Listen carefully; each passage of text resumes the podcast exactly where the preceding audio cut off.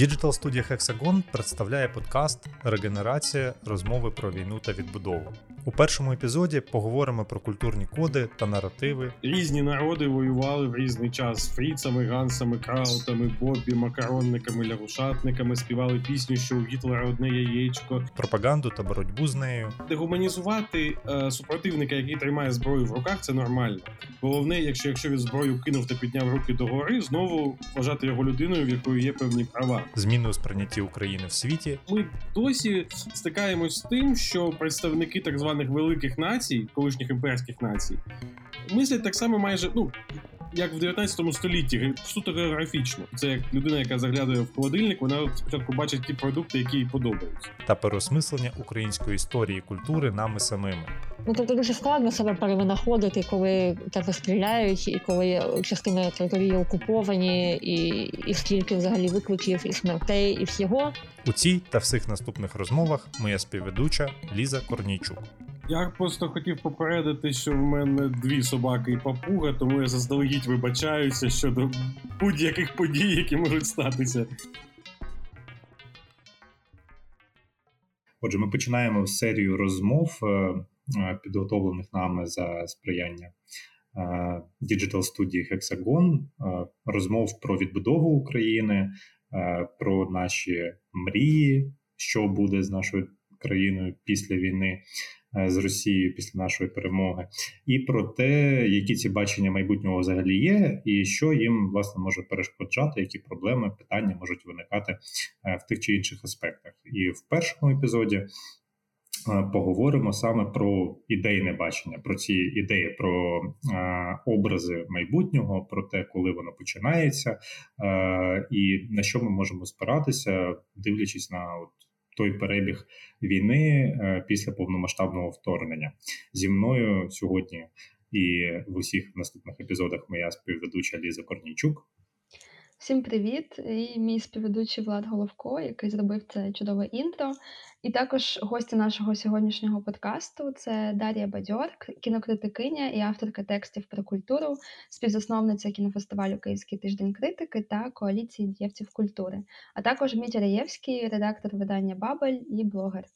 Ми, коли думали про тих, хто має бути гостями першого епізоду, перебирали різні імена і шукали людей, які ем, аналізують ситуацію, яка відбувається зараз, і війну, і наративи, головне наративи, які довкола цієї війни існують у різних е, площинах. Це і наративи про Україну, і про Росію, і про е, те, що відбувається зараз, і про історичні перспективи на це. І тому ми подумали, що от саме з вами, з людьми, які займаються і досліджують і культуру, і займаються журналістикою, які бачать ситуацію, яка розвивається в динаміці, але водночас і аналізують її, буде цікаво про це поговорити. Тому багато сьогоднішніх тем стосуватимуться і саме цих історій, якими ми описуємо те, що відбувається зараз. Е, я одразу почну з такого першого питання, ем, яке, я думаю, зараз багато хто е, задумується про нього. Отже, ми помітили, що після повномасштабного вторгнення Росії в Україну Україна кілька місяців не сходить з топових новинних ресурсів. На багатьох медіа з'явився окремий розділ, який присвячений російсько-українській війні. Ситуація з фронту постійно оновлюється, але також і е, розмова ширше якби торкається того, що відбувається і відбувалося між цими двома країнами. Е, моє питання до вас: е, що змінилося на краще стосовно України у наративах іноземних, там особливо західних медіа з початком війни, і що е, в цій ситуації можливо для нас є більш виграшним ніж було, наприклад, 8 років тому, коли перше перше вторгнення Росії відбулося. Ну давайте я почну. Я думаю, що ем, я не знаю з приводу наративів, тому що це така дуже загальна якась тема і. Я взагалі починаю боятися цього слова, тому що всі хочуть якогось одного наративу, його якось транслювати, і це ну, ясно в такому е, якби вирі подій, в якому ми знаходимося, хочеться ясності і якоїсь чіткості, але це мені здається неможливим. Але з приводу західних медіа, я думаю, що відмінною є ситуація, хоча б у тому, що є акцент на культуру, на мистецтво, на історію, на з'ясування того, що таке Україна. А давайте про неї більше поговоримо. Давайте, я не знаю, відкриємо да, для себе щось. І це триває довше. Ясно, що тому що і гаряча фаза війни триває теж довше, і це йде якби в спайці да, з хроніками е, воєнних подій, і дається більше е, голосу українським авторам, спікерам, коментаторам, коментаторкам. Тобто, мені здається, можливо, я помиляюся, можливо, я погано пам'ятаю те, що було 8 років тому, але мені здається, що зараз якоїсь такої агентності стало трошки більше. І це є ситуація, яку ви хотілося закріпити якимось чином. Я наразі не знаю, як можливо, ми разом з вами це може, можемо якось подумати. І я свідомо того, що це може закінчитися, тому що почнеться якась, наприклад, інша дуже гаряча подія, і тоді Україна зникне з перших шпальт, або буде ділити їх кимось, і тоді фокус буде не таким е, сильним. Але поки я думаю, що ця агентність, можливо, це є перше, що на що хотілося звернути увагу. Я абсолютно в принципі згоден з тим, що сказала Дар'я, але я б додав ще трохи прагматичне питання, що мені особисто подобається в текстах західних видань зараз про Україну. Почали говорити серйозно саме через питання ресурсів. Тобто, виявилось, що Україна експортує багато зерна. Виявилося, що це важлива ланка там в енергетичній системі Європи і світу. І тому сама тональність, з якою пишуть західні видання, стала трохи серйозніше, тому що західне суспільство задумалось над тим, а чим їм безпосередньо загрожує е, криза та дисбаланс, війна, будь-яка криза взагалі в Україні. Тому що ми все-таки живемо в ринковому світі, де діє прагматичне правило продай мені щось, що мені потрібно, щоб я тебе побачив. І зараз всім зрозуміло, що Україна дає світу досить багато потрібного саме в, з економічної точки зору. І взагалі тональність стала набагато серйозніше, тому що в 2014 році це було, мабуть, для західного світу трошки-трошки ближче, ніж Сирія, наприклад. Зараз це набагато ближче і набагато важливіше, і це відчувається. Да, дозволю собі, якщо продовжувати про те, що побачили нас через те, що нарешті зрозуміли, як багато йшло з України в економічному плані. А як куди це може в принципі змінюватися, чи залишає чи в майбутньому ми намагаємося просто і і переконуємо наших західних партнерів, тому що ми повертаємося до статусу, який був до 24 лютого 22 року, чи навіть до 2014 року. Апелюємо знову ж таки до тих благ, до тих е, ресурсів, які ми постачали заходу, чи нам треба якось перевинайти цей статус, щоб нас побачили в новому світлі. Ну тобто, можливо, це не така розвилка, яку я описую, бінарна, а щось десь посередині, але от е, цікаво почути думку. Насправді мені здається, що треба тут дві різні речі. Тобто, питання ресурсів там на економічне питання, воно просто підіймає е, серйозність розмови. А в дискусії, якійсь з заходом, в якомусь діалозі, треба все таки апелювати до цінностей. Тобто, тому що з точки зору там. Політичного реалізму вони можуть сказати, що ну хай порти контролює Росія, хай зерно йде, яка в принципі різниця. Тому це трохи різні речі. Усвідомлення серйозності це одне, а тональність подальшого діалогу це вже інше. Це трохи різні сфери, мені здається.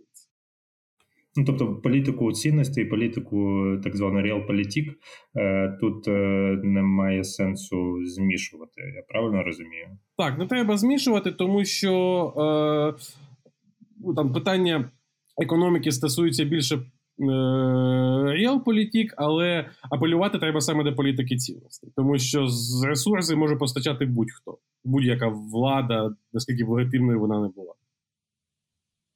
Ем, ну, ще трохи повертаючись до теми, як змінилися ці наративи, мені здається, коли там перше вторгнення 8 років тому було, то багато медіа якби так серйозно ставилися до того, що продукує Росія, і оці всі пропагандистські там сюжети, які ми вже тоді розуміли, що вони не мають ніякого стосунку до реальності, і до них ставилися більш серйозно, їх там або намагалися перевіряти, або а, там якось е, ну. Росія все ж таки не сприймалася як така суперпропагандистська машина. Зараз це якось більш очевидно, що словам Росії вірити не можна. Чи є у вас таке враження, чи чи це знову ж таки наше якесь е, внутрішнє там не знаю е, уявлення, і на заході все ще ставляться до Росії як до серйозної країни? Ну, дивлячись до кого, я думаю, що є, ну, досі є це ставлення до російської культури як до чогось великого, непохитного, і того, чи статус не можна переглядати. І тому, власне, всі ці розмови є такими важкими да, про якийсь знаю, аналіз, новий аналіз російської культури. Да, Для для заходу багатьох представників якихось еліт, я не знаю, інтелектуальних кіл, це є поки що питанням, як вони обговорюють дуже неохоче. Але я думаю, що і тут дуже складно насправді про те, що казав Влад, про те, що треба себе пере, перевинайти. Ну, тобто дуже складно себе перевинаходити, коли тебе стріляють, і коли частина території окуповані, і і скільки взагалі викликів, і смертей, і всього.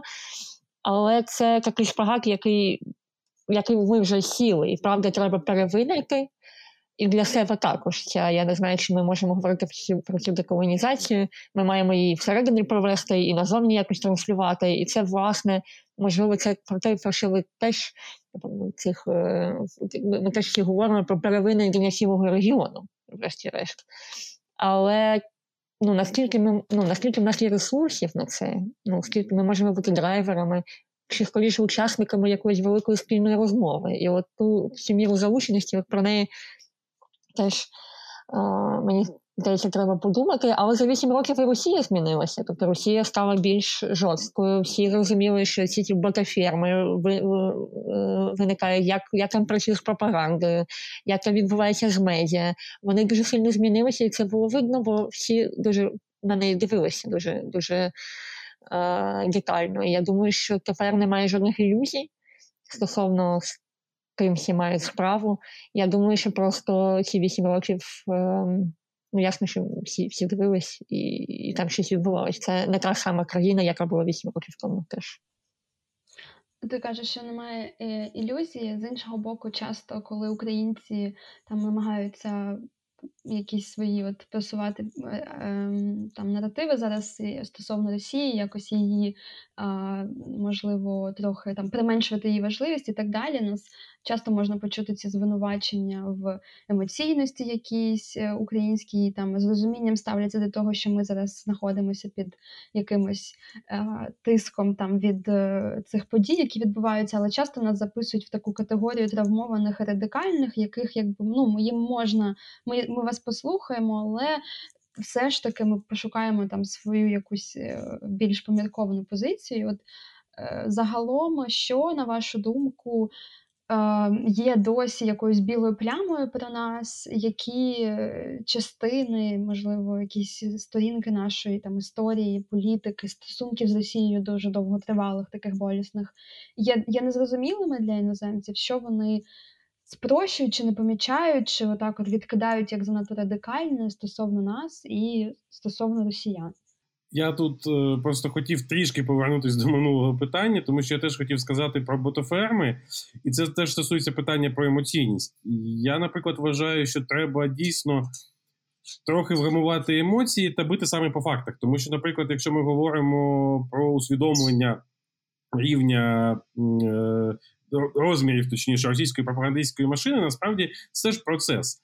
Який, наприклад, дуже активізувався у 2020 році, нам допоміг ковід коли російські ботоферми підтримували там антиваксерів і так далі. І це було видно, тому що е, американці почали з цим працювати дуже активно, викривати мережі, викривати фейкові сторінки і так далі. Е, Тому про це треба нагадувати в першу чергу. Тобто, дійсно, емоції можуть бути бути не дуже переконливими. А от нагадувати, що ви зараз знову слухаєте тих людей, які два роки тому вам казали, що е, вакцини чіпують людей, це це потрібно. Так, я погоджуюся з тим, що на ці аргументи про емоційність треба правда наводити факти, і трошки правда стишили такі розмови. Я знаю, що це дуже дуже важко, і іноді просто падає забрало, і звичайно, просто немає. Але має бути хтось, хто може це робити. Тому, власне, є люди, які мають ну, цим займатися. Я не знаю, дипломати, які я не знаю, хтось, знає, журналісти, ті, хто вміє трошки тамувати свої емоції і свої почуття і, і переживання. З приводу того, е, що нібито немає ілюзії, але не хочуть до України дослухатись. Я думаю, що це е, ну, вони не просто. Вони не вважають поки що достатньо агентами нас, вони вважають достатньо агентами себе, і вони боя... ну, вони хочуть самі типу, створити якесь враження про Росію і самі якось е...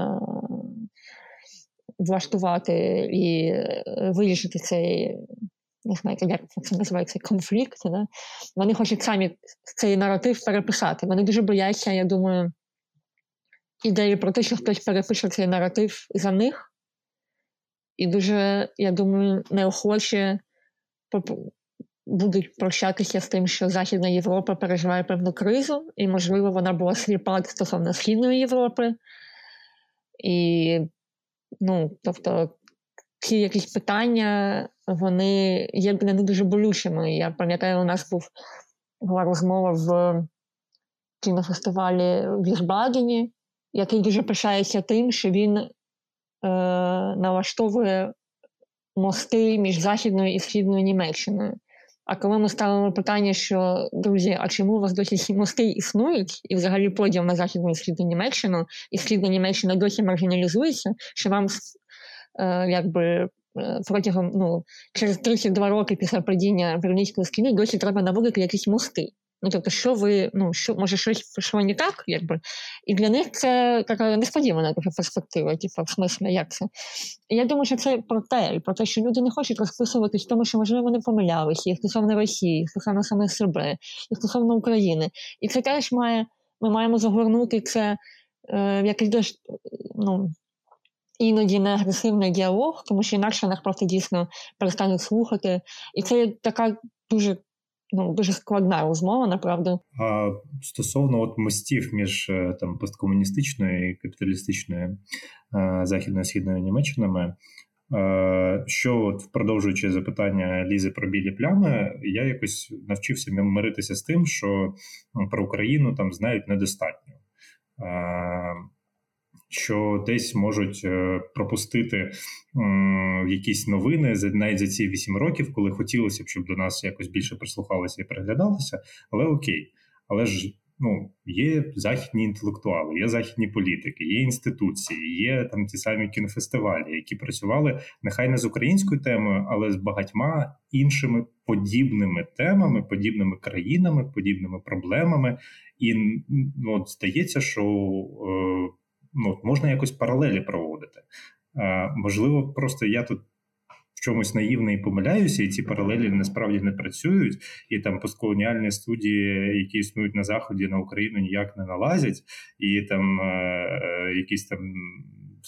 Приклади е, воз'єднання Німеччини з майбутньою реінтеграцією території в Україну теж не можна порівнювати. Наскільки взагалі можна західний досвід зараз, е, західну, зокрема академійну думку, можна зараз якось накладати на українську перспективу? Це хороше питання. Мало того, це вони зараз самі стикнуться з тим, що їм доведеться пере, перевинаходити усі всі студії, радянські студії, наприклад, тому що в основному радянські студії базуються на вивченні російської мови і дослідженні російських архівів до яких зараз немає доступу.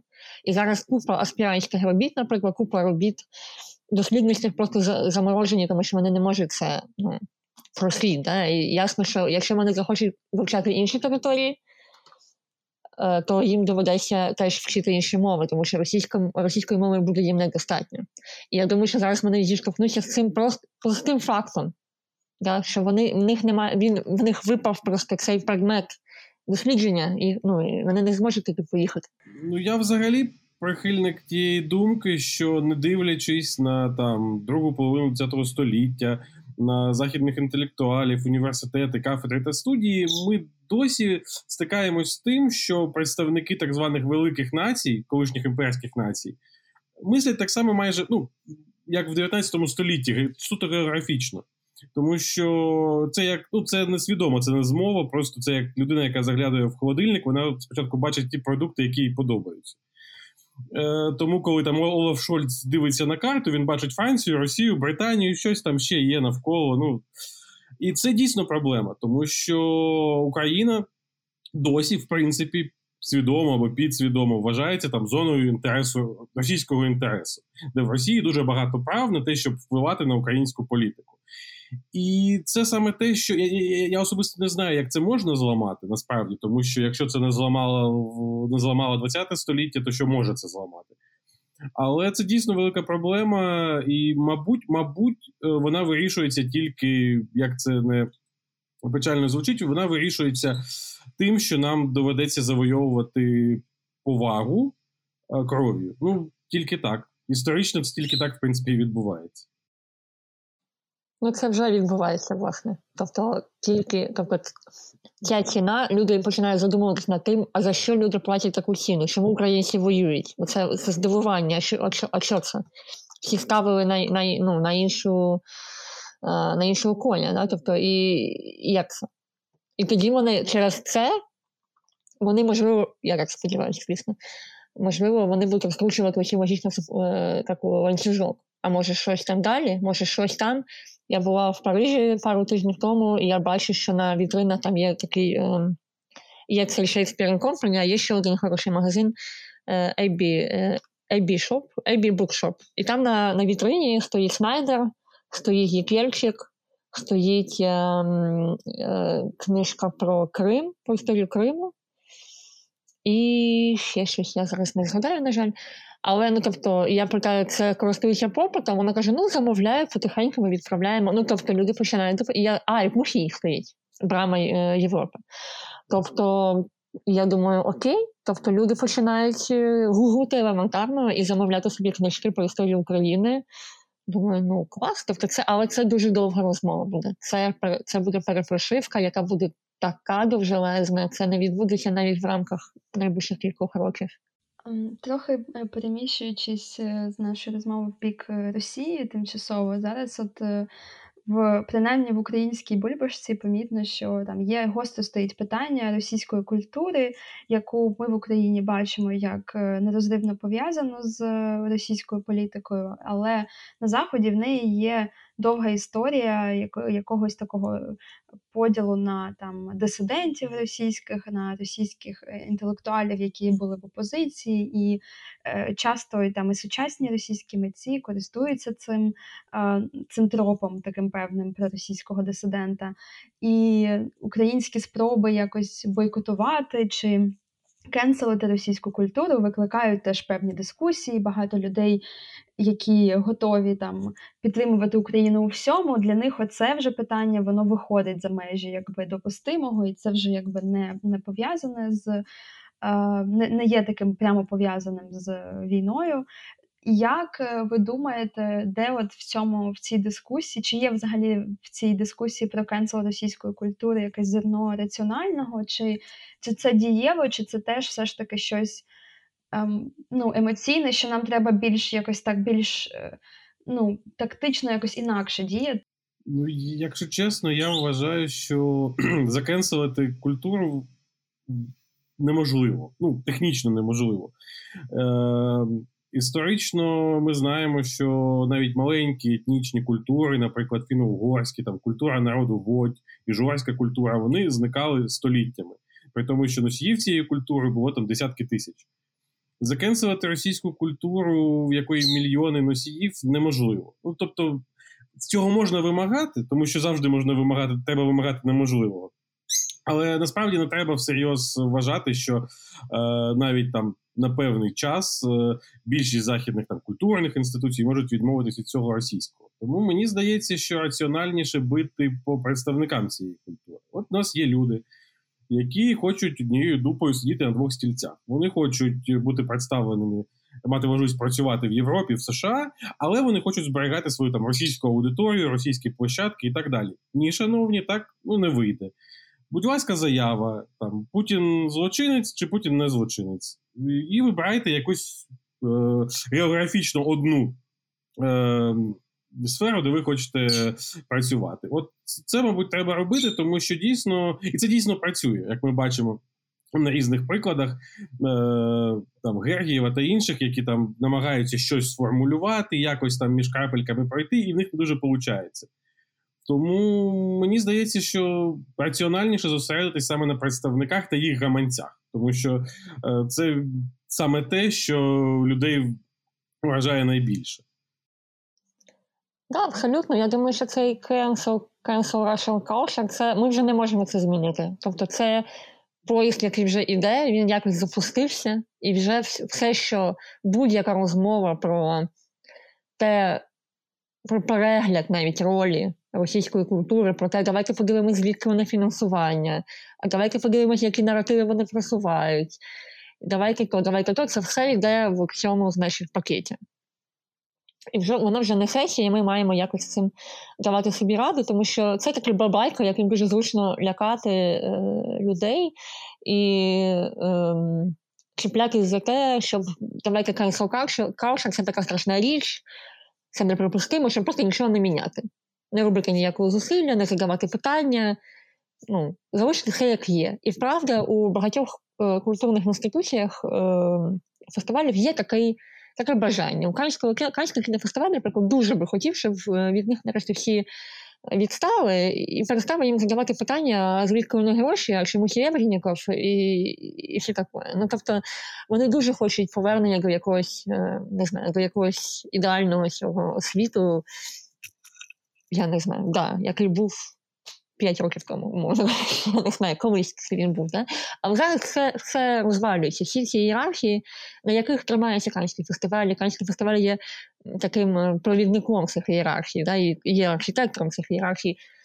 Е, звичайно ж, він не хоче від них відмовлятися, і від цього мислення не хоче відмовлятися. Окей, добре, але ну, це ніяк не заважає нам ставити питання і вже почали ставити ці питання.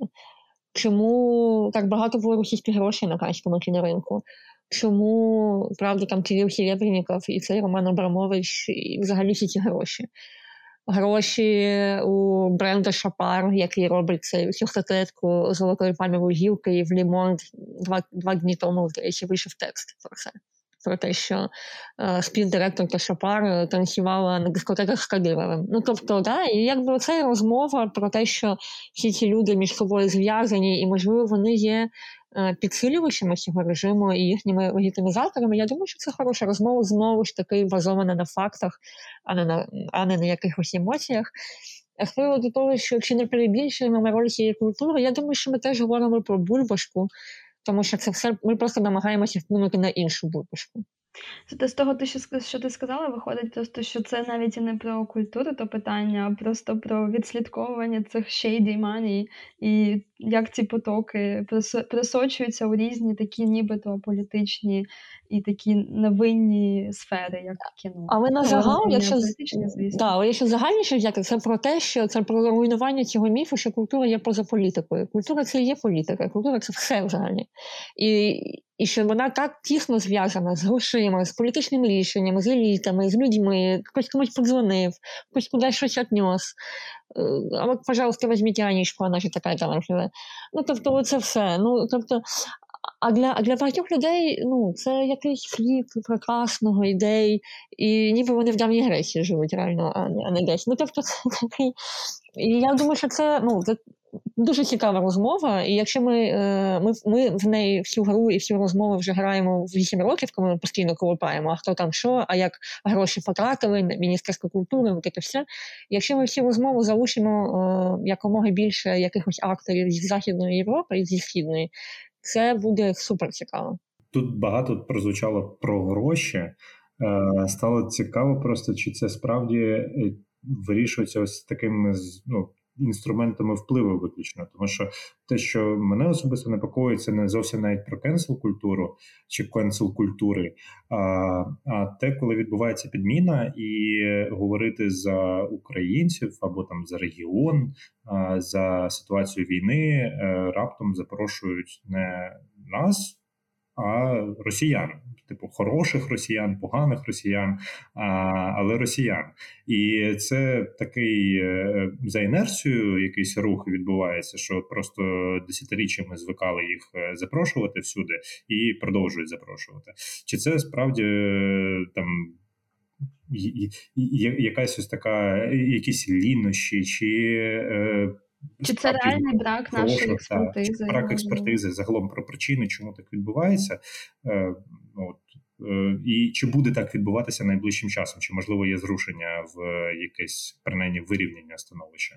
Ну, я бачу, я бачу, що є просто більше більше людей запрошують. Правда, є, я думаю, всередині культурної спільноти певна дискусія про те, чи варто брати участь у чомусь у фестивалі, наприклад, якщо там є російські учасники, і зараз це буде дискусія, я думаю, про Сігет е- в Угорщині. Є дискусія про те, що українські письменники зняли свою участь з цього норвезького фестивалю в Лілі Хаммері і так далі. Да? Тобто, а, наприклад, в Канах українські е, режисери не зняли свої фільми.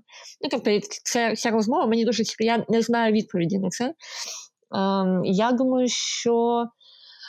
Брак експертизи, але в тому числі, ну тому що ну на це є очевидні причини. Є криза в освіті, е, правда, ну брак хороших гуманітарних експертів в гуманітарних науках. Ну, це є якби теж наслідки якоїсь колоніальної теж історії, да, і взагалі якогось пострадянського цього е, хвоста, да, всього, що відбувалося. Я думаю, що це ну, не можна це, напевно, взяти і відповісти одним реченням на те, чому так відбувається.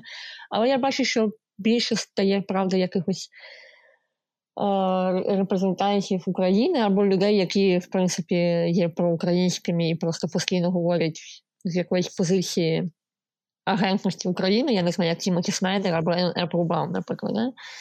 От, Але ем, мені хочеться вірити, що ця ситуація буде зрушуватися на краще. Але історія чому, е, чому про гроші йдеться? Тому що тому що російська е, влада інвестувала в кафедри в університетах, інвестувала в е, ну, платили стипендії, інвестувала в всі події, та розсотрудничество, яке фінансує. Я думаю, що це на різних рівнях від того, щоб піти вигуляти кураторів якогось музею на е, чорну ікру шампанським, але на це теж треба гроші. В Україні цих грошей, наприклад, немає. Взагалі да? тобто на цю soft power. А в Росії завжди вони були. І я взагалі мені дуже це цікаво. Я от зараз це останнім останнім часом думаю, можливо, є якісь розвідки, якісь дослідження про те, що Росія робила у Франції такого так багато років, що французи тепер просто впевнені, що це якась несокрушима і велика культура, і навіть не, не хочуть про це е, ніяких питань ставити. Я думаю, що це така дуже. Не думаю, що це прям супер була який conspiracy, да, яке тривало е, багато е, років, 100 років вона, мабуть, не може тривати. Але це планомірна звичка, що ми маємо, у нас мають бути там якісь представники, культурні аташе. А в Україні немає культурних аташе. Культурний аташе це секретар посольства. Це людина, яка може бути абсолютно некомпетентна в культурі. На жаль, досі так. І ну, а там ну, просто це по-іншому. І ось ці результати, ці, ці результати цієї роботи, яка тривала я впевнена, 100, а то й більше років даються тепер знаки. Ну і при цьому це стосується навіть не тільки сфери культури, наприклад, а й сфери науки теж. Я нещодавно дізнався, що деякі ну, у нас є ціла школа, така в інституті в інституті історії та інституті археології Академії наук. Е, є ціла школа досить проросійських вчених, яких там виховав Толочко. І зараз деякі з них їдуть до Європи, там отримують гранти, будуть писати якісь роботи, я не знаю там їх робіт. І потім в клікбейтних заголовках буде написано там українські історики вважають. А, І насправді ми нічого не можемо з цим зробити, тому що у нас досить слабка історична школа взагалі, і це проблема, яка не вирішується навіть грошима. Тобто можна зараз влити багато грошей там в інститут історії е, на України, але від цього не буде ефекту швидкого. Це довгостроковий ефект. Нам треба створювати власну потужну історичну школу, де будуть там працювати люди, які знають багато мов, які користуються іноземними джерелами і так далі. Це на роки завдання, і воно так просто не вирішується. Якщо Росія, можливо, стане трохи біднішою, враховуючи там останні санкції, на що ми можемо в якійсь довготривалій перспективі сподіватись, ми все ж таки не дуже сподіваємось на те, що вона там зникне в якомусь такому вигляді, чи там трансформує свій там політичний режим. І відповідно нам потрібно якось змиритися з тією думкою, що вона буде нашим сусідом і можливо і ймовірно таким само агресивним, як зараз, ще довгі роки.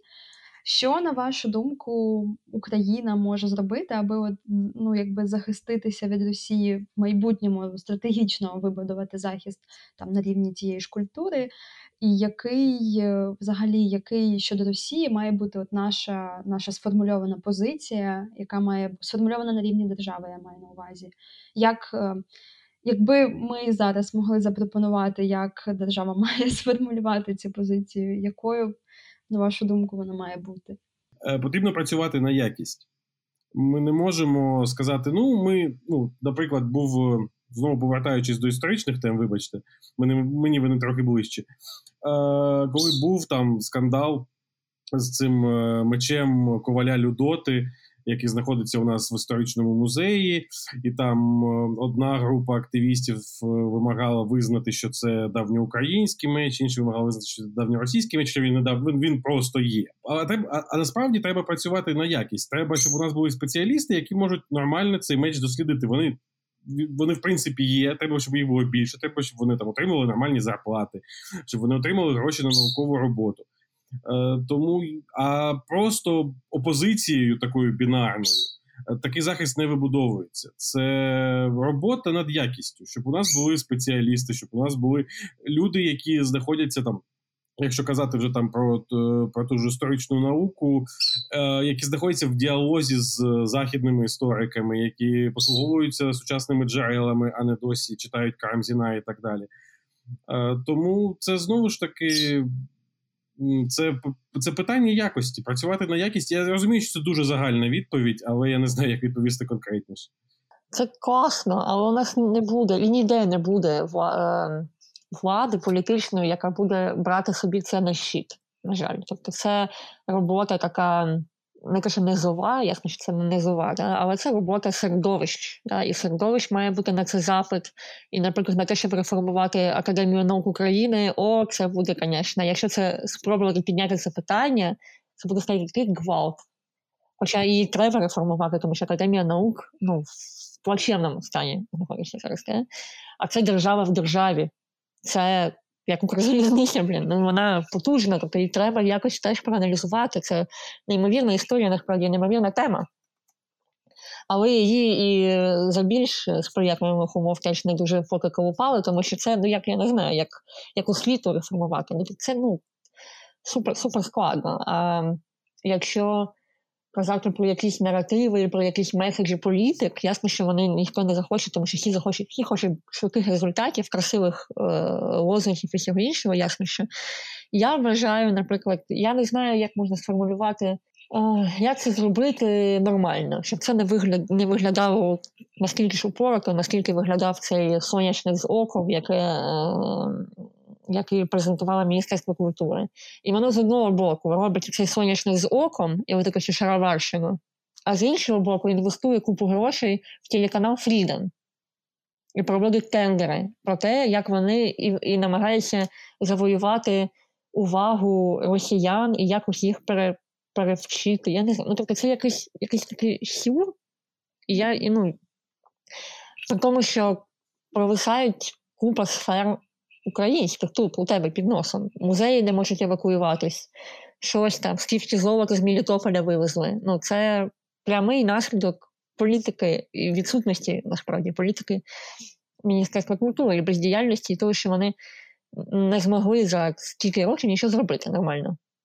А тепер вони хочуть зато поставити собі мету, яку неможливо виконати, але поставити що її можна красиво якось оформити, провести тендер і давай красиві прес-конференції. Коротше, ну це дуже боляче насправді, але я думаю, що треба зосереджуватись на тому, що є тут. Його є дофіга проблем в українській культурі отакого. Від виплати зарплати людям, які евакуювалися і працювали в державній сфері, в бюджетних сферах в культурі, який, якщо ти був з Лисичанська, ти не можеш отримати зарплату у Львові. Оце, оце, оце складно. Це не телеканал Freedom. Це робота з казначейством. Оце, звісно, да. телевізійний проект Freedom запустився 10 березня, аби розповідати про війну в Україні для російськомовної аудиторії, перш за все, російських військ. Freedom створили, зокрема, за підтримки президента України та Міністерства культури та інформаційної політики. Супер нюансовані, супер, супер складні речі, і треба ходити і добиватися і розмовляти з казначейством і з міністерством фінансів. Того, що ти кажеш, е, мені зрозуміло, що нам навіть питання не стоїть навіть про якісь конкретні наративи, але хоча б про те, щоб сформулювати якусь цілісну стратегію, а не якісь фрагментовані, досить нічим не підкріплені, якісь такі акції, ну, акції чи проекти, які не мають е, якогось вибудованої навіть мети навіть може вже не, не про стратегію йдеться, а просто про пріоритизацію. Є, є, є у вас є люди, за яких ви ну які на вас можуть розраховувати. Чому ви на них забиваєте, а замість того робите якісь стратегії, які ви не будете все одно виконувати? Якщо вже про згадали про телеканал Freedom, то тут е, е, логічно в принципі перейти до цієї думки, яка вирує там в кабінетах е, Міністерства культури і інформаційної політики, яку часто було чути, на жаль, е, і з українського боку, але і з російського боку, так само серед е, російських опозиційних журналістів і політичних діячів, про те, що Україна от е, має стати новим е, центром е, хорошого руського міру світу. Російськомовного простору регіональним гравцем об'єднати от і економіку, і культуру, і от все хороше, що в Росії не вийшло зробити. От хай тепер в Україні е, буде відбуватися, і всі, хто з Росії і інших. Е, як в Росії вважається країнами-сателітами, хоче долучитися до цього процесу, от хай приїздять в Київ і е, лупають, прости господи, цю скалу. А наскільки це небезпечно, передусім, а наскільки це реалістично і наскільки це небезпечно, що е, таке буде звучати не лише ззовні, але й зсередини е, України найближчим часом? Ну, якщо чесно, то тут перше питання: а навіщо? Тобто, навіщо Україні ставати новий? Навіщо взагалі комусь потрібен новий центр там условно російського російськомовного світу? Якщо Росія там найближче десятиліття залишиться в тих кордонах, в яких вона є, то природньо вона буде цим центром завжди. Ну, суто історично. Якщо Росія тим чи іншим чином змінить, змін, зміняться кордони, та вона як розвалиться на декілька країн. Якщо з самоідентифікації росіян зникне імперська складова, то, російсь, то ну, російськомовний світ буде існувати без центру, і це теж нормально. Ми ж не можемо сказати, що Британія це центр англомовного світу зараз. Ні. Тому мені здається, що це якесь просто плодіння сущностей абсолю, абсолютно зайве. Чому Україна має ставати? Кому це потрібно і що це дасть? Ці питання відповідей немає. Тому це, це, це мені здається, що це просто намагання конкретних діячів, яким немає місця в сучасній Росії, знайти собі нове місце, де вони можуть поїсти, там, випити, поспати. Тобто, і більше в цьому в цій ідеї немає взагалі нічого, тому що в неї немає смислу якогось практично. Слухайте, але про це каже, ну, казав принаймні до цієї фази війни, і там і Тімоті Снайдер, зокрема, як е, про те, що Україна має. Ну, він, звісно, не так це формулює, трохи більш нюансовано, про те, що Україна має так сказати, якби собі реапропріювати своє право і на російську мову, якби стати таким новим, ну от. Альтернативою Росії, яка е, вибороти там можливо можливо і запустити процеси деколонізації або переосмислення взагалі російського спадку і так далі. Тобто е, це не лише Просто це, це не лише думка росіян, як, е, але і от деяких ну, інтелектуалів, які бачать Україну, як яка розвивається не як націоналістична держава, а як держава, така, яка стає, якби ну, утворює який, якийсь новий альянс довкола себе. Ну, по-перше, я дуже поважаю Тімоті Снайдера, але, мабуть, він просто задумав цікаву книжку. і Йому для книжки необхідно, щоб Україна стала новим центром російськомовного світу, і тоді все буде красиво. І не треба нічого нового видумувати. Друге питання в тому, що Україна не обов'язково має розвиватися як націоналістична держава, але для цього їй не обов'язково ставати центром російськомовного світу. Вона може просто розвиватися в сторону там євроінтеграції і і так далі. Тобто, навіщо знову ж таки дуже зрозуміло, навіщо нам цей тягар?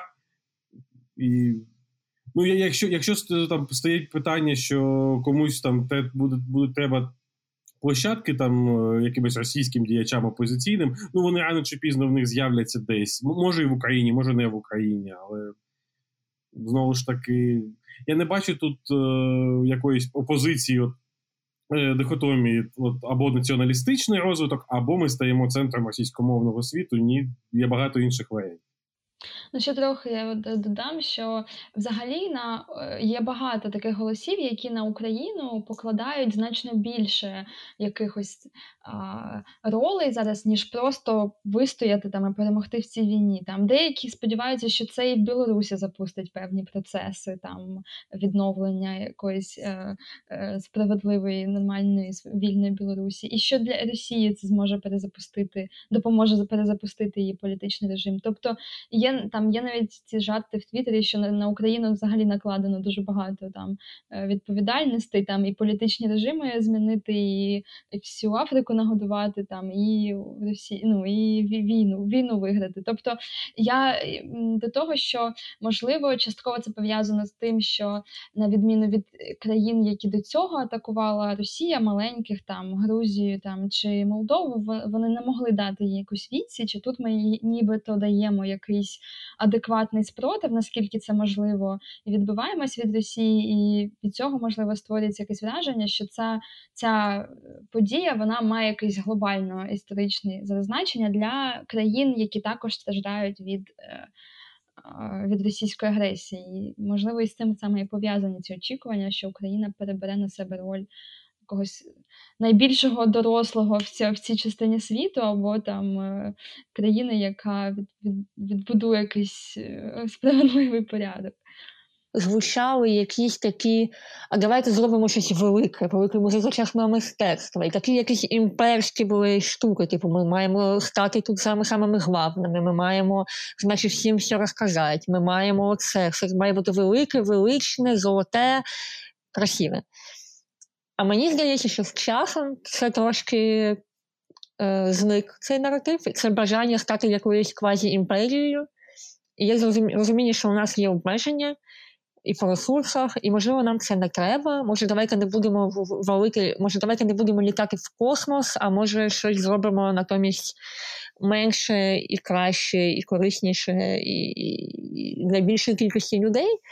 І мені здається, що цій, у цій розмові про те, що Україна має стати чимось, є дуже багато цих імперських цих хвостів, да, що і цих бінарних опозицій, що має бути обов'язково якийсь центр, а значить, має бути і периферії.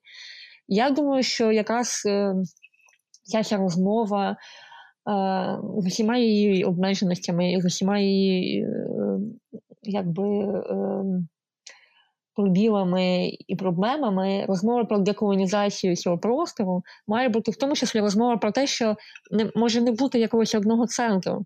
Може бути правда багато учасників цього діалогу, і давайте, можливо, ми це децентралізуємо. І в цьому сенсі реформа децентралізації в Україні є дуже корисною. Ми бачимо на своєму, ми бачимо, як це сталося. Якби її не було, було все набагато гірше. Я думаю, з постачанням, з готовністю регіонів приймати людей і так далі я думаю, що це має бути розмова про це, про те, що центр, це, ну, центрів може бути дуже багато. І давайте, може, Україна теж вирішить сама центром, чого вона хоче бути, чи хоче вона бути цим центром, і і їх теж буде дуже дуже багато всередині України, всередині кожен, кожної громади і так далі. Тобто, взагалі. І ми і ми можемо себе постійно ловити на цьому, тому що ми постійно говоримо про цих бінарних цих бінарних опозиціях, цих дихотоміях, центрі периферії і всього іншого. І це дуже цікаво відслідковувати, бо воно так глибоко в нас сидить. І з приводу Тімоті Снайдера, я думаю, так, правда, він задумав якусь хороша ремарка про те, що він задумав книжку і тепер підтягує життя Life Imitates Art, тепер для нього. Але я думаю, що хочеться бути, я думаю, що йому хочеться бути не лише ем, аналітиком, але і якимось прогнозистом. Це така рубрика Хрустальний шар. А давайте тепер Грузія теж щось зробить, або там, як Казахстан, або Молдова. Але ми зможемо про це поговорити лише, якщо це станеться. І зараз, можливо, варто поговорити з людьми там і спитати у них, як вони взагалі себе почувають. Вам ще як окей, ніж жмет? Ну, тобто, вам щось може може вам допомогти? Ну, тобто, в моїх ем, натхнених шпіонськими фільмами е, мізках вже е, крутяться мільйони всяких е, змов і цілих процесів всередині країни, і це набагато цікавіше. Багато з цих. З цих от тез, цього розколу там на схід-захід, або це центр периферія, або якесь упереджене ставлення до різних регіонів, і окремо відведений, звісно, і закріплений за Донбасом цей клеймо при російськості. Це все є теж наслідком і певних політтехнологій, які довгий час впроваджувались, також не без допомоги Росії, російських і російських Росії, Росією підтримуваних політиків. І ці е, там багато таких речей вони ну, впали на такий благодатний ґрунт в Україні, тобто підхоплені були е, якимось широким населенням. Багато людей сприйняли ці, е, ці речі. Також і е, ще одна така політтехнологічна е, така теза, яка часто зараз я бачу, підхоплюється і і, і західними ЗМІ. Це от саме про питання про мову, російськомовні регіони, і вони виділені в якусь окрему категорію. І е, після війни так само якось трошки реактуалізувалося це питання. З одного боку, багато людей перейшли на українську вже так радикальніше, ніж минулі роки, тобто стався ще один такий стрибок. З іншого боку, і питання про те, що і багато людей зі східних і південних регіонів російськомовні там пішли в армію, бо роблять усе можливе для того, щоб захищати Україну, тобто, що питання мови знову не актуальне. І ем, ще до цього ж до цієї ж теми е, дослідження, опитування українські показують, що люди часто е, говорять, що їх рідна мова українська, навіть коли вони в побуті спілкуються російською. Тобто, в нас взагалі є дуже таке, це ну це не зовсім це, цей поділ, очевидно, він не є ані репрезентативним, ані адекватним, проте він продовжує. Бути предметом обговорення на різних рівнях, е, і ну як на рівні побутовому, так очевидно, це буде і на рівні. Я думаю, це повернеться на рівень ну такий більш там політичний. Що ви думаєте про це? Чи вдасться нам після цієї війни якось закрити цю тему і е, перестати спекулювати цією мовною постійно цією червоною гачіркою, чи чи ні? Які ви бачите в цьому напрямку ам, якісь, можливо, процеси? Я не знаю, чи вдасться закрити цю тему, це дуже складне питання. Але я дійсно вважаю цю тему трохи перебільшеною, саме тому, що ми дійсно не знаємо, вибачте, хто як спілкується вдома.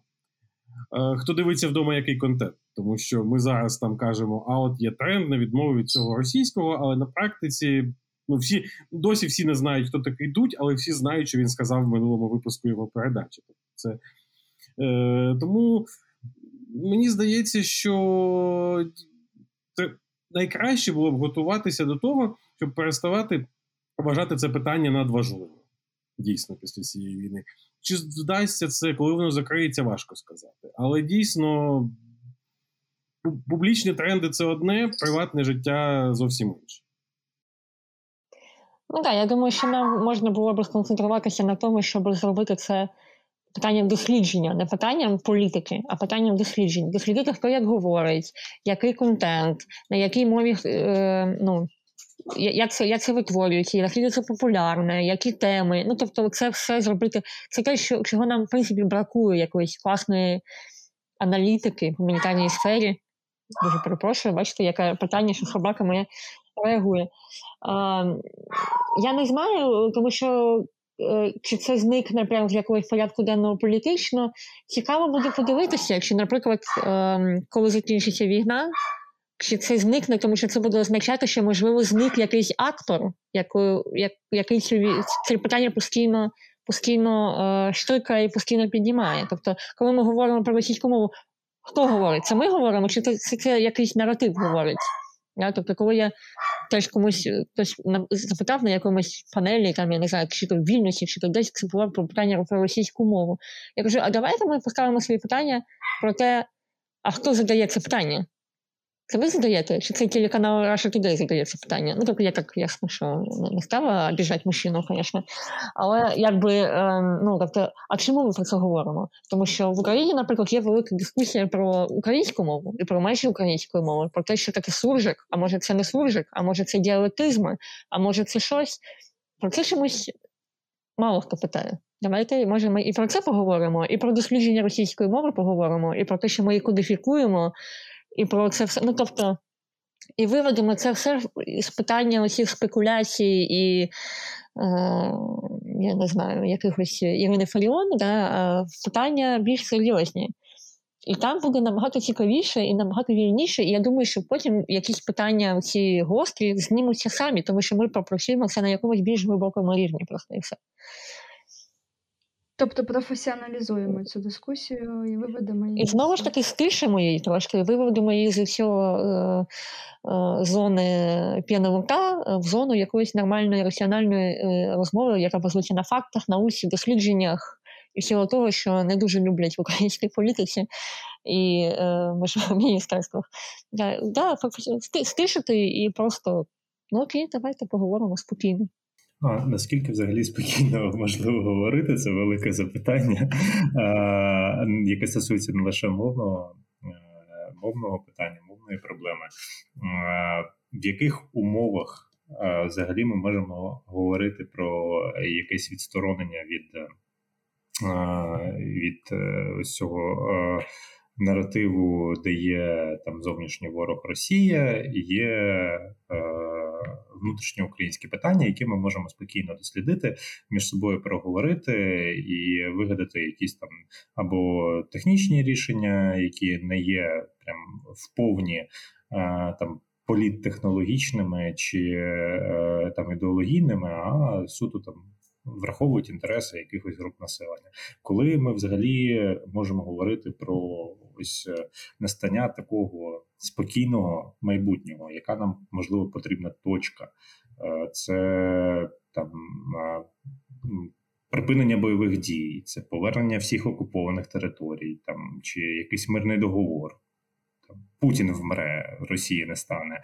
Типу, е, на якому етапі взагалі ми можемо от для себе окреслити цей початок? Чи можливо його взагалі не треба окреслювати, і він от е, для нас уже зараз триває, чи там настане відразу, щойно ми вийдемо з цієї розмови, чи щойно ми там е, почнемо робити щось інше?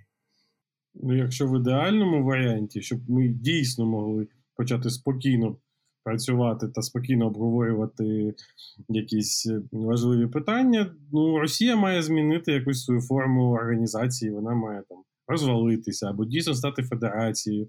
Має змінитися сучасна російська самоідентифікація, тому що е, тут же проблема в тому, що самоідентифікація російська сучасна вона комплексна. Людина з одного боку ідентифікує себе з цією територією Російською Федерацією, а потім виясняє, виявляється, що це імперія, у якої немає чітких кордонів, і так само пливе самоідентифікація, і е, вона дрейфує слідом за політикою режиму. І в цього дрейфу немає ніяких меж, в принципі. Тому має щось змінитися в Росії, на жаль, і це не дуже від нас залежить, як мені здається. Тому що, ну, дійсно, якщо. Я не думаю, що якщо в Росії нічого кардинально не зміниться найближчі там роки або десятиліття, то ми колись зможемо говорити про те, що у нас тепер безпечно, і ми можемо спокійно працювати. Тому що сама сама самоідентифікація сучасних росіян, вона в принципі веде до того, що вони рано чи пізно будуть говорити про розширення території і так далі. Це виходить з самої самого набору тих елементів, які цю самоідентифікацію складають зараз. Ну так, з іншого боку, ми ж зараз з вами говоримо спокійно. Ми ж тобто, ці, ці розмови ведуться, і вони ведуться усюди. Та ми говоримо зі своїми друзями, я не знаю, з колегами, з кимось з кимось, я не знаю, там я думаю, що якась велика кількість журналістів намагається не кричати на своїх читачів. Е, не всі, звісно, але багато хто. От, І ця розмова вона є спокійною до до якоїсь міри. Ясно, що, на жаль, правда, якась безпека не є поки можливою, але ми до цього адаптуємось. І це буде ну, перевинайдення наших кордонів. Ми ніколи не знали, що ми так вміємо. Що ми вміємо 12 годин без зупинки їхати за кермом, або там, я не знаю, е- робити те, що люди роблять волонтери, дістають, значить, як як всі меми говорять, значить, слюна єдинорога, може доїхати куди завгодно. Да? Тобто всі ці межі постійно випробовуються перевинаходяться. Тому я думаю, ця спокійність вона залежить, вона є дуже приватна. Ми всі приватно вирішуємо, з ким як говорити.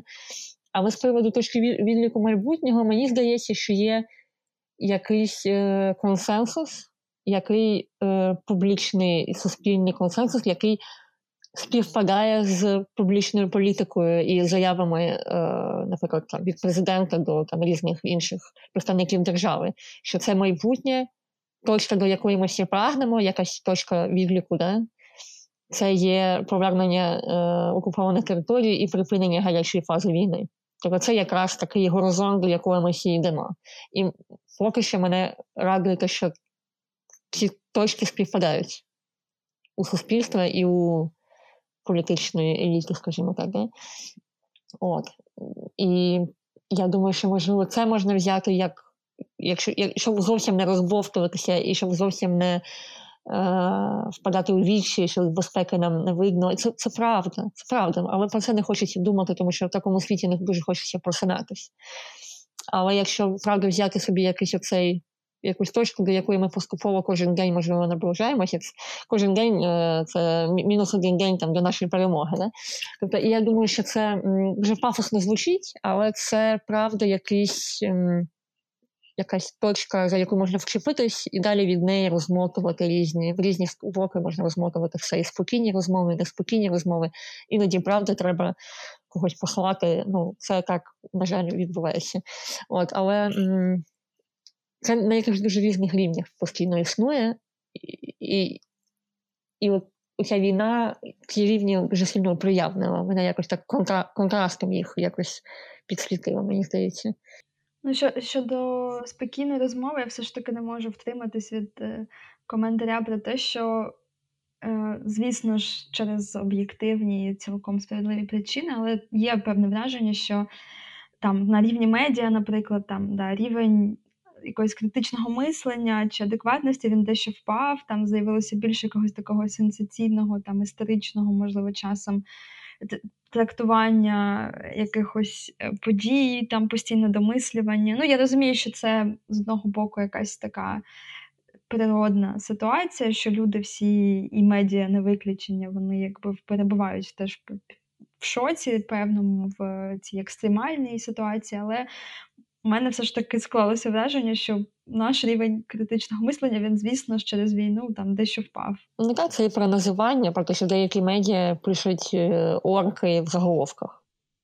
От, да, да. Це це окремо да, було ще питання. От орки, расисти, там взагалі дегуманізація просочилася. Ну теж ясно, чому і чому це потрібно людям, чому це потрібно особисто кожному, як це приносить полегшення, але також те, як ми маркуватимемо Росію, росіян надалі, коли перша травма, яка є, якось загоїться.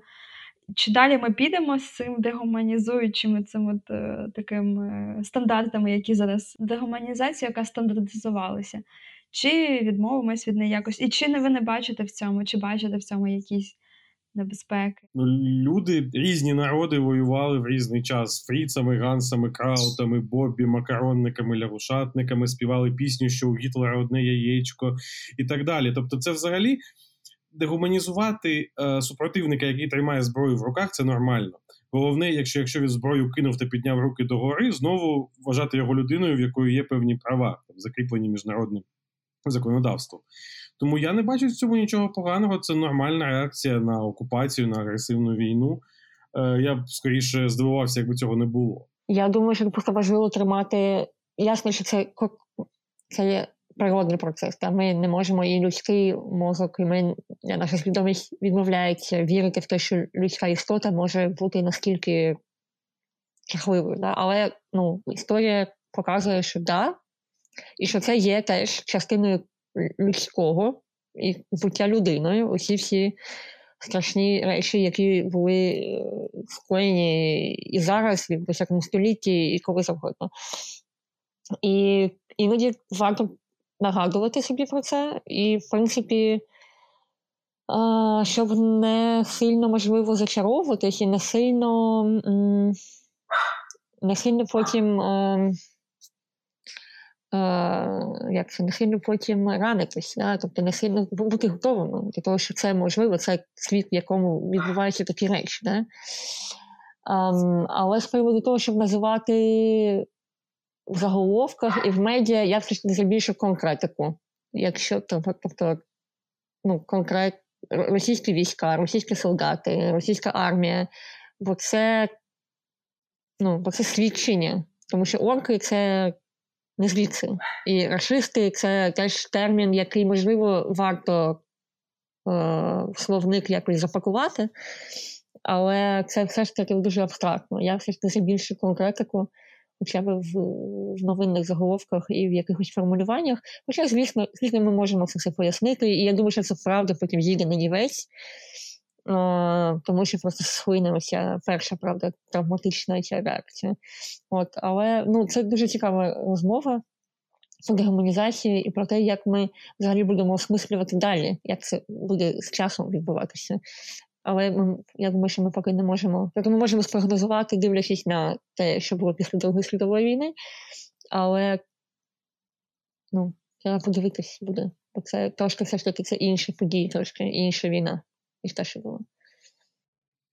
Ну, я думаю, що треба і самим собі, і взагалі нагадувати про те, що інколи е, така гуманістична позиція, вона ще є досить вигідною. Тому що, якщо подивитися, наприклад, на історію Нюрнберзького трибуналу, у нього там було декілька моделей, які пропонувались. Там Черчилль, наприклад, пропонував е, військових злочинців просто розстріляти без суду. Там Сталін пропонував зробити цей суд формальним, як процеси над ворогами народу там в СРСР. Тобто, щоб суд був, але розстріл був обов'язково. Але американці перехопили в якийсь момент ініціативу, і там там ще був нюанс, що помер Рузвельт. Прийшов до влади Трумен, вони перехопили ініціативу, і багато в чому саме американське правосуддя почало вважатися еталоном, тому що вони перед суто прагматичних міркувань Е, вмовили своїх союзників провести повноцінний трибунал е, по статуту на основі певних норм і так далі. Тому е, не можна сказати, що американці на цьому якось програли, тому що помста це солодка річ, але коли вона завершується, ти нічого за це не отримаєш. Якщо ти там. Перестаєш дегуманізувати противника та влаштовуєш над ним, наприклад, справедливий суд, це тобі грає тільки в плюс, насправді потім. Да, тому що суду над ну який може бути суд над орками. Лише у, у всесвіті е, володаря першня може бути суд над орками, а суд над російською армією, над людьми конкретними, які робили те і те, якщо зараз і відбуваються ці суди, вже почались вони. Це ну да, і і це е, втамує наше е, бажання справедливості, яке є е, дуже дуже загроженим купи е, причин, да? Але це дуже важливо, правда, е, дотриматися цієї системи правосуддя і добити справедливості, тому що просто повісити людей на на, на, на ліхтарях це не не, не втамує цієї, цього бажання. Я так думаю. Якщо ми тут сперлися в питання дегуманізації на якийсь досвід попередніх воєн, е, судових процесів, Хочеться взагалі таке от загальне дуже запитання, можливо, про досвіди, на які Україна може спертися, десь свої, між іншим, а десь е, зовнішні, не обов'язково навіть європейські, знову ж таки, е, про досвіди країн, які виходили, об'єднувалися, виходили з, зі стану війни, жили в різних умовах. І до чого взагалі можна пригладітися. Тобто, якщо ми говоримо про е, ситуацію, коли європейці цікавляться Україною і йдуть в книжкову крамницю дивляться нову книжку Еплбаум чи там того самого Снайдера. От е, куди можна куди можна підгледіти, у кого можна списати, кого можна почитати, подивитися для того, щоб зрозуміти, а який от наступний крок е, от між цим теперішнім і уявним майбутнім. Оце от майбутнє про яке плюс-мінус ми десь і говоримо. Я так розумію, що це трохи і до питання про про те, чим от Україна майбутнього взагалі буде, бо часто там можна почути, ми станемо як е, Ізраїль, да, там, мабуть, там мілітаризуємось, не знаю, будемо постійно в якійсь війні, чи чи ми там перевинайдемо да, якісь свої. Ну, тобто, це, це, я думаю, стосується так і цього питання про якою Україна має стати після цього, і що е, що зміниться. Чи, наприклад, президент сказав, що ми е, що можливо нам не треба відновлювати там панель, панельні будинки, да, тобто е, зміниться і візуально, да, дуже сильно очевидно, а, якось простір, в якому ми перебуваємо, зміняться наші міста. Я також часто думаю про те, що в озвученим, в озвученим Путіним плані декомунізувати Україну він таки має певні успіхи, тому що страждають дуже сильно міста, яких, зокрема, і великий, ну тобто архітектурно, принаймні, які є таким великим свідченням радянського радянської України. Тобто відбувається цей процес такого виснаження. Цих залишків, і які, очевидно, мають поступитися місцем чомусь новому.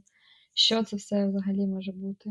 Ну, я особисто не є спеціалістом з архітектури та урбаністики. Я можу казати тільки, наприклад, про е, історичні паралелі. Ну, Наприклад, що почитати? От знову ж таки, майже все про Нюрнберзький трибунал. Чому? Тому що е, це було питання е, ініціативи як України-переможці, вони ділили її певним чином між собою, але яку вони певним чином перехопили. Тому що саме вони вирішили, яка буде світобудова після війни. Е, Після цієї війни е, ми, звісно, переможемо. Я в цьому не сумніваюся. Е, України буде ініціатива. І, і ця ініціатива, вона. Е, проявиться, по-перше, саме в тому, як ми будемо для себе е, пояснювати суд над, наприклад, військовими злочинцями і, і так далі. Тому що, як я вже казав, ми представляємо цивілізовану сторону цій війні, і цю тезу треба продовжувати далі. Ми не повинні поводитися там нецивілізовано, ми повинні е, виступати там за верховенство права, справедливий суд і так далі. І це важливо, тому що якщо почитати, наприклад, спогади того ж самого Роберта Джексона. Це був е, американський прокурор на Нюрнберзькому процесі. Він насправді мислив досить глобально. Він е, вважав, що вони зараз роблять ту справу, яка допоможе можливо попередити наступні війни, якимось чином показати, що розв'язування агресивної війни це злочин, який можна покарати. Тому мені здається, в цьому сенсі треба думати в цей бік. А як ми як, як нам продовжити цю ініціативу, яку ми перехопимо міжнародну ініціативу? Та що взагалі ми маємо сказати світу після цього? Сказати, що ми хочемо брати участь в в новій системі світової безпеки там світобудові, і е, тому що я думаю, що е, після війни насправді можливо таке, що західні країни почнуть е, пропонувати нам свої плани, наприклад, нової системи світової безпеки, і просувати їх досить агресивно як більш досвідчені, як ми повертаємось до розмови там про великі нації та е, колишніх імперців.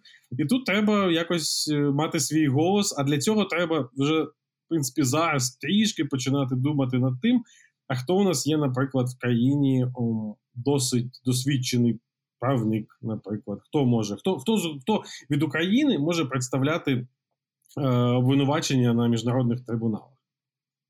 Це має бути людина не тільки там досвідчена, ну практично. Це має бути якась людина, яка як Джексон вміє мислити глобально. Я не знаю, наприклад, хто це. Тому що у нас суддівський корпус, ну так собі. От ще трохи про цю післявоєнну стадію е, і досвід інших країн. Е, в тебе Мітя вийшов нещодавно текст про саме про те, як на Бабелі, про те, як е, що відбувалося з діячами культури в нацистській Німеччині. Там, зокрема, був приклад Лені Ріфеншталь, яка зберегла фактично свою репутацію, або там поета якогось німецького, який так само залишився, якби в. Якихось комісіях там культурних і так далі. Тобто, ну і ми чуємо там часто витягають знову ці історії про те, що багато людей, які були в в, в якогось в цьому апараті а, нацистському, вони все ж таки не отримали якогось такого. А, репутаційних навіть якихось страт, там відновились на посадах через певний час і так далі. І це за умов, що Німеччина ну, та, розгромно програла цю війну. У нас, очевидно, зараз це не буде такого розгромної такої поразки Росії, принаймні на її території, здається, е, як е, нам, е, можливо, можна якось вимагати цієї репутаційних цих втрат для для Росії або якихось наслідків в цьому. Не Саме не в не в юридичній плоскості, а саме от в цій етичній, скажімо так. Треба молитися на cancel culture, тому що е, після Другої світової війни не було. Е, ну, тобто, що, що таке там cancelling? як я вважаю, що в нього є три рівні: там державний, cancelling зверху вниз на рівні там організації, інституцій, приватних установ. А новий cancelling це cancelling знизу, коли е, завдяки там соцмережам і інтернету можна підняти якусь тему на рівні просто користувачів. Е, Після Другої світової війни третього механізму не було. Тобто ФРГ майже не було цензури після 49-го року, тому держава не втручалася майже там. Кабінет Аденауера він сам працював з колишніми нацистами, і вони там питання, як ставитись до Лені Ріфеншталь, взагалі не втручалися. На рівні приватних установ або культурних установ був консенсус, що там з Ріфеншталь все ок. А ось механізму впливу знизу на цю ситуацію не було. Зараз він є. Ну, от За останні там 5 років він з'явився і оформився. Треба його використовувати чому. Да, і також треба буде говорити про те, що є різні види залученості. Да? Тобто є е, винуватці, є бенефіціари, є, я не знаю, implicated subject, є прекрасна книжка implicated subject е, цього Майкла Ротберга про те, що є ну, якийсь новий рівень, да? що ми всі є implicated subject від якихось політичних режимів тоталітарних чи не тоталітарних різних часів. І про цю розмову ну, ми можемо про це поговорити, про те, що різні люди, я не знаю, там Кирил Серебренников, умовно кажучи, він був бенефіціаром цієї системи. Тобто, значить, він був дуже дуже сильно залучений в цій системі вилітимізації цієї системи. Або я не знаю, хтось інший там Олександр Ріднянський, наприклад, чи ще. Тобто він є, можливо, спів, співтворцем цього режиму, який веде тепер війну. І я думаю, що це через це ми зможемо поговорити. І я думаю, що це також варто буде робити, поговоривши. І це буде дуже складно, тому що я думаю, що після перемоги буде дуже важко повертатися до розмов про Другу світову війну. Але ми матимемо, я думаю, це зробити, тому що досвід цієї розмови допоможе нам в досвіді розмови про цю війну. Нам треба буде повернутися до розмови про Голокост і про про Украї... на території України і про всі всі участь, неучасть, колаборації і все інше. Тому що ця розмова відкриє нам двері знову ж таки. Це як краще бути гуманним дуже вигідно. Бути відкритим і чесним і прозорим, і самокритичним теж є дуже, дуже вигідно. Я я не знаю, в якій формі ця розмова відбудеться. Чесно, я не можу собі поки що це. Але я думаю, що це є е, важливо, і і в тому числі важливо в тому, щоб поговорити про термін геноцид і про те, чи він є проблемний, чи ні. Тому що він наразі є такий, що він критикується в академії як е, ексклюзивний термін. І я думаю, що ми можемо е, стати не лише об'єктами для цієї розмови, бо тут є вочевидь, масові вбивства цивільного населення, які матимуть мають геноцидальний характер, чи вони не мають, чи як як це відбувається. Це вже відбувається, ці дослідження вже відбуваються і є перші публікації в, е, в журналі е, Genocide Studies. Але ми можемо можемо бути і маємо бути суб'єктами в цій розмові, а для того треба буде поговорити про все.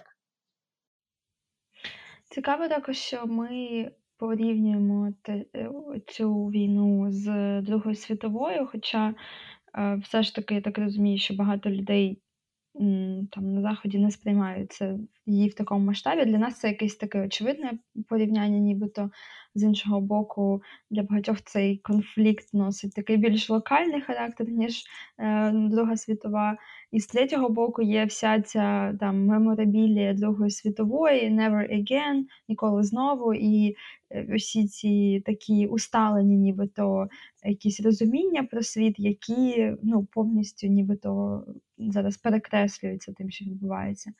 Тобто, наскільки це призведе і до переосмислення цієї ну, ну, якби якогось гуманістичного нібито порядку, який не не виправдався, а, як ця війна показала, чи, чи зміниться щось в цьому напрямку, як ви думаєте? Ну, розмови вже йдуть. Розмови йдуть про те, що система міжнародного правосуддя, можливо, дає збій, можливо, не працює ЮНЕСКО, не працює законодавство і всі ці ем, як це називається, конвенції з питань захисту культурної спадщини. Вони ну, бо немає механізмів покарання за порушення цих норм. І те, що міжнародні організації, можливо, є сильно централізованими і бюрократизованими, і, можливо, треба переглянути їх. Але е, ми водночас живемо в світі, структурованому після Другої світової війни, і з іншого боку, ми бачимо, що якісь структури не є дуже працюючі, можливо, вони просто зносилися. Ми можемо поговорити про це. Так? І з третього боку є якісь терміни, які теж вимагають перегляду, і, можливо, ми вже не маємо говорити про них в ці в продовження цієї розмови про Другу світову. Можливо, ми маємо переосмислити і знайти якісь нові слова для всього. Для нас це є, мені здається, дуже глобально, тому що ми є, ми переживаємо, і Україна має цей досвід окупації тотальної під час Другої світової війни, і цей досвід є дуже живим.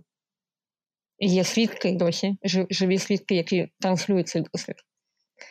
І я думаю, через це якби ця війна відбувалася у Франції, вони би дуже швидко е, зробили ці аналогії і розмовляли би тепер, звісно, що у е, термінах Другої світової. Вони просто з ними це не відбувається, вони не ну, не відчувають цього. На словах ти не можеш ніколи підключитися до цього досвіду. От, Тут складна історія. Ми начебто живемо в цьому світі, і начебто намагаємося його переосмислити, і як це зробити, якщо це досі там. Ну, це знову ж таки надскладний якийсь конструкт. Ну, якщо говорити в розрізі, наприклад, діалогу з західними країнами, які так вони не відчувають цієї війни, звісно, так як ми. Для них це зовсім не Друга світова, але ж ми не порівнюємо війни. Війни взагалі всі унікальні. Е, досвід Нюрнберзького трибуналу він з нього можна починати цей діалог, тому що там дуже багато дуже актуальних визначень там визначення агресивної війни, визначення планів змови щодо ведення агресивної війни і так далі. І воно все, в принципі, досить актуально зараз щодо Росії, тому що е, там. Е, до речі, стараннями судді Роберта Джексона, тому що е, радянська делегація вимагала навіть визначення ввести що там ведення агресивної війни країнами осі там і так далі. Цього не було зроблено. Ці визначення загальні вони можуть стосуватися будь-якої війни, яку розв'язує будь-яка країна. І з цього треба починати діалог, тому що тут є важливий ще юридичний нюанс в тому, що дійсно ця військова агресія Росії вона суперечить усім документам, які Росія підписувала з Україною з 91-го року, де вона визнає суверенітет і так далі. І це теж це, це до речі, важливо було і на Нюрнберзькому процесі, тому що з Німеччина в 30-х заключала там міжнародні договори і так далі. Потім вона їх всі порушила перед всіма країнами. Росія перед Україною так само порушила усе, що вона підписувала от, за весь цей час. Тому я вважаю, що з цього потім можливо. Е, нам доведеться якось е, переформулювати якісь е, нюанси. Та і так далі. Але починати діалог можна саме з нюрнберзького досвіду, тим більше, що і на Нюрнберзькому трибуналі насправді вони вдосконалювали якісь речі по ходу діла. Тому що, наприклад, якщо казати про злочини проти людства, до яких відноситься Холокост, спочатку це було взагалі там другорядне питання. Тобто злочини проти людства, сам термін запропонували, е, щоб якось визначити злочини, які не є суто військовими, які могли стосуватися там євреїв, які були громадянами Німеччини і так далі. Це за за остаточним принципом. Але потім це питання вийшло на передній план, тому що це було ну, нові грані якогось там злочинів та нові грані жаху, тому що військові злочини були і до того, а такий геноцид відбувся перший раз. Тому а, а починати діалог можна саме з цих принципів, вони досить актуальні. Навіть майже всі формулювання, які там були. Якщо говорити про Нюрнберзький трибунал і процеси, взагалі про ось це відновлення е, світового порядку, то там дивитися ну чи встановлення нового світового порядку, просто порядку, е, принаймні на типу осяжних е, нами межах то тут справді є до чого звертатися, причому у власній історії, що якось здається більш можливо проблематичним, це ось цей простір, де є люди, які пережили. Ну, знову ж таки, тут можна звертатися до цього досвіду, але хочеться чогось більш можливо модерного, більш сучасного і близького нам по там не знаю по часу, по аналогіям. Як говорити з людьми, які пережили жахіття, як в принципі, не от не віктимізувати їх, зокрема, як е, повертатися знову ж таки от, до, до цього світу, в якому з одного боку ще вчора. Е, це вже відбувається в багатьох містах України. Ще вчора тут е, було супер небезпечно і падали снаряди, і можливо взагалі були російські солдати. А сьогодні вже Е, працюють кав'ярні, відкриваються кінотеатри, і взагалі фестивалі скоро будуть проводитися. І зрозуміло, що коли війна закінчиться, це буде якось трошечки можливо простіше, тому що не буде цього конфлікту. Але з іншого боку, е, там психіка не відразу адаптується, і психіка мільйонів не відразу адаптується. От е, де тут можна спертися на якісь ну не те, що прям готові рішення, але на досвід, який точно варто от зараз з ним знайомитися. Е, можливо, навіть не завжди позитивний досвід, можливо, досвід навпаки того, що точно не варто повторювати. Ну, я б тут зробив коротку ремарку, що. Ми взагалі зараз не дуже розуміємо ці грані жаху, які відбуваються на сході України. Тому що, наприклад, я, от, якщо казати про Маріуполь, про який я там трохи знаю, тому що мене там залишаються родичі і так далі. Е, Досить, е, ну, мабуть, під час Другої світової е, не було ситуації насправді, коли в розбомбленому місті ще там смердить трупами, а вже відкриваються дійсно якісь кав'ярні, вже проводиться якийсь там парад до 9 травня і так далі. Це взагалі новий досвід. Насправді для Європи, для для України, коли місто і живе, і не живе одночасно. Тому важко сказати зараз. Ми не знаємо, а що ми нового дізнаємося взагалі про людей та людство, коли ця війна закінчиться. Про масштаби і масштаби злочинів, і масштаби взагалі всього, що відбувається. Да, я теж не знаю. У нас було, наприклад, була дискусія на Київському тижні критики в команді, чи проводити фестиваль цього року. Тому що моя е, якби тривожність пов'язана з тим, що люд... ну, я, наприклад, сама себе не уявляю, що я зараз піду в кінотеатр і буду просто слухати хоча б гучні дуже звуки. Але я, в принципі, є дуже чутлива до гучних звуків. І хоч я не дуже чула ці обстріли, це дуже трошки в перші дні, потім я поїхала. А, Але все одно я уявляю, як люди, які жили в Києві, наприклад, вони не виїжджали весь час з Києва, і вони підуть в кінотеатр і будуть слухати дуже гучні звуки, Dolby 5.1, все інше. Тобто, в мене це питання є. Але, врешті-решт, ми подумали про те, що не, ми не можемо дати за людей інших відповідь. Да? Ми не можемо зараз взяти всіх опитати, тому що в жовтні може бути інша зовсім ситуація. Ми спробуємо це зробити, подивимось, що буде. І в якийсь найкомфортніший, найбезпечніший для всіх спосіб. Ясно, що всі мають знати про гучні звуки, і ми не будемо показувати фільми, які будуть звісно, що тригерити, і я не знаю. Тобто це має бути такий фестиваль стравний, не, не камішок в ботинки, як любить Марс фон.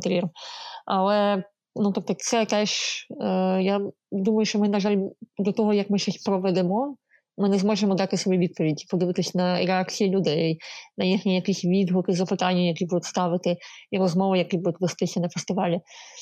Це бо це правда інший досвід, бо це бо ця війна, яка йде не лише фізично, а й віртуально. І і вона так, ну, супер тотальна. І я не знаю, як. ну, як Я, я не, не, не впевнена, що є якийсь досвід, який нам прям дуже сильно щось підскаже. Я думаю, що ми маємо рухатися якимось дуже чутливим і дуже емпатійним шляхом перепитування і переперевіряння себе. І тоді, можливо, ми намацаємо якісь якісь механізми, і то вони будуть не універсальні, тому що досвід Києва відрізняється дуже сильно від досвіду Львова, від досвіду Харкова, я не знаю, Черкас, Маріуполя і так далі. Звісно ще. Я до цього хотіла додати, що в цілому, там, попри а, да, попри певну таке зараз, можливо, таку паузу в тому, аби повертатися до цього активного життя, все ж таки роль ну, культури її важко там не, не доці... Е, переоцінити в тому, що вона там робила під час Майдану, і зараз під час війни теж якби є досить великий такий культурний процес на різних рівнях, там на рівні там якогось створення фольклору, е, який підтримує бойовий дух, і на рівні голосів, які звучать там на міжнародній сцені і так далі. Але водночас, от ми і ми багато тут говорили про Україну майбутнього і звели звели ми це до того, що з того, що ви сказали, я виділила важливість саме зосередження на тому, аби робити якісний по-перше, якісний продукт всередині України і просто прямувати до підвищення якості в усій нашій діяльності, і це, в принципі, те, що допоможе нам захиститися в майбутньому. І от, ну от, мабуть, як останнє питання, в мене тут такий до вас теж ем, роздум про те, що багато людей, саме представники, багато з них представники і культурного сектору або креативного сектору. Це дуже складно сказати, тому що культура це не лише ці люди, це люди насамперед, ясно. Але це, це інфраструктура і умови. Це сприятлива податкова політика, це мобільність, якої зараз немає, щоб доїхати кудись на конференцію чи кінофестиваль, треба їхати дуже довго тепер. Да? Тобто це забирає тебе ресурси. І це ну, це ясно, що фінанси, гроші, безпека і все інше. Да? Тобто ця інфраструктура вона трошки підрозвалилася зараз з очевидних причин. Тобто зараз велике питання, наприклад, у тому, чи буде існувати найближчі роки кіноіндустрія в Україні. Тобто я скажу про те, про що я трошки знаю, бо я з ними розмовляю з цими людьми, я за ними слідкую. При чому в тому, що багато людей залишилось тут, не поїхало. Вони документують війну, вони волонтерять, вони працюють фіксерами. ну, і так далі. Хтось виїхав, хтось ні, всі по-різному. Багато хто лишився, але працювати їм вони не можуть виконувати свої ну, свої професію, професіонально реалізовуватись, тому що цієї інфраструктури немає. Немає державного фінансування, воно зрізане і не і не зрозуміло, коли воно буде знімати. Ясно, що це не може, може бути небезпечно і копродукції ти не, не знаєш, що ти можеш зробити, тому що ти не знаєш, чи зможуть люди всі приїхати сюди, західні партнери, і тут знімати щось. Ясно, що ні, напевно, що це найближчий час, скоріше за все, не відбудеться. Тобто, ось дуже багато ланок зламані. І чи можна буде говорити про те, що ти можеш зняти українське кіно, не будучи в Україні? Це є хороше питання, на яке в мене немає відповіді, але це є питання. Так? Тобто зламані оці ланцюжки виробництва. І люди, яким повернутися куди. Так? Можливо, правда, якщо це якісь культурно-дипломатичні історії, можливо, правда, варто лишатися ближче до кордону, або вже за кордоном, щоб там були бути мобільнішим і бути більш спроможним, тому що, в принципі, досі працюють ці дуже особисті зв'язки і просто з кимось сісти на каву і з ним поговорити. От, Але мене хвилює те, що і те, що ніхто не е, з Міністерства культури, принаймні, поки що не пропонує ніяких моделей, що буде далі, як ці ці ланцюжки будуть е, відновлюватися, як ці люди мають заробляти собі на життя, врешті-решт, щоб потім донатити на ЗСУ. Але ем, це питання політики, політики цього відновлення, ем, якої не дуже є, як і інших культурних політик, власне. Ну тут, в принципі, багато варіантів насправді, тому що е, є, наприклад, досвід там чилійського кінематографу, тому що за режиму Піночета майже всі кінематографісти виїхали з країни. Е, але ми маємо, тим не менш, там феномен чилійського кінематографу в екзилі, який знімався там загалом у Франції, але не тільки. Тому якщо тут, наприклад, війна буде продовжуватись і не буде фізичної можливості створити інфраструктуру е, для кінематографу, це може вирішуватися якимось іншим чином там, в Європі, наприклад, і це все ще буде український кінематограф, мабуть. Але якщо повертатися до самого питання, то я взагалі не вважаю, що треба заохочувати людей повертатися, тому що це не дуже чесно, мені здається, тому що війна це все-таки такий період, коли е, війна це смерть, а смерть це усвідомлення нашої самотності. Мені здається, що в цей період кожна людина має вирішувати так, як комфортніше для неї особисто, як їй буде краще, як їй буде комфортніше, що вона вважає робити за потрібним, і суспільство ну на рівні там знайомих друзів ми можемо впливати на це. На рівні суспільства, мабуть, впливати на це не треба. Хай кожен займається своїм життям, тому що це страшно звучить, але смерть стала до нас трохи ближчою за, за останній час. Про повернення можливо для багатьох е, е, це буде окреме важливе питання, і воно буде особисте. Головне, щоб люди залишалися в безпеці. І зараз і після е, ми будемо завершувати цей випуск. Дуже дякую нашим гостям Дарі Бадьори Міті Раєвському, мої співведучі Лідії Корнійчук. Сьогодні почули дуже багато запитань, навіть більше ніж ми заготували з Лізою, тому що е, в принципі розмова про майбутнє це розмова не стільки про відповіді, скільки про запитання.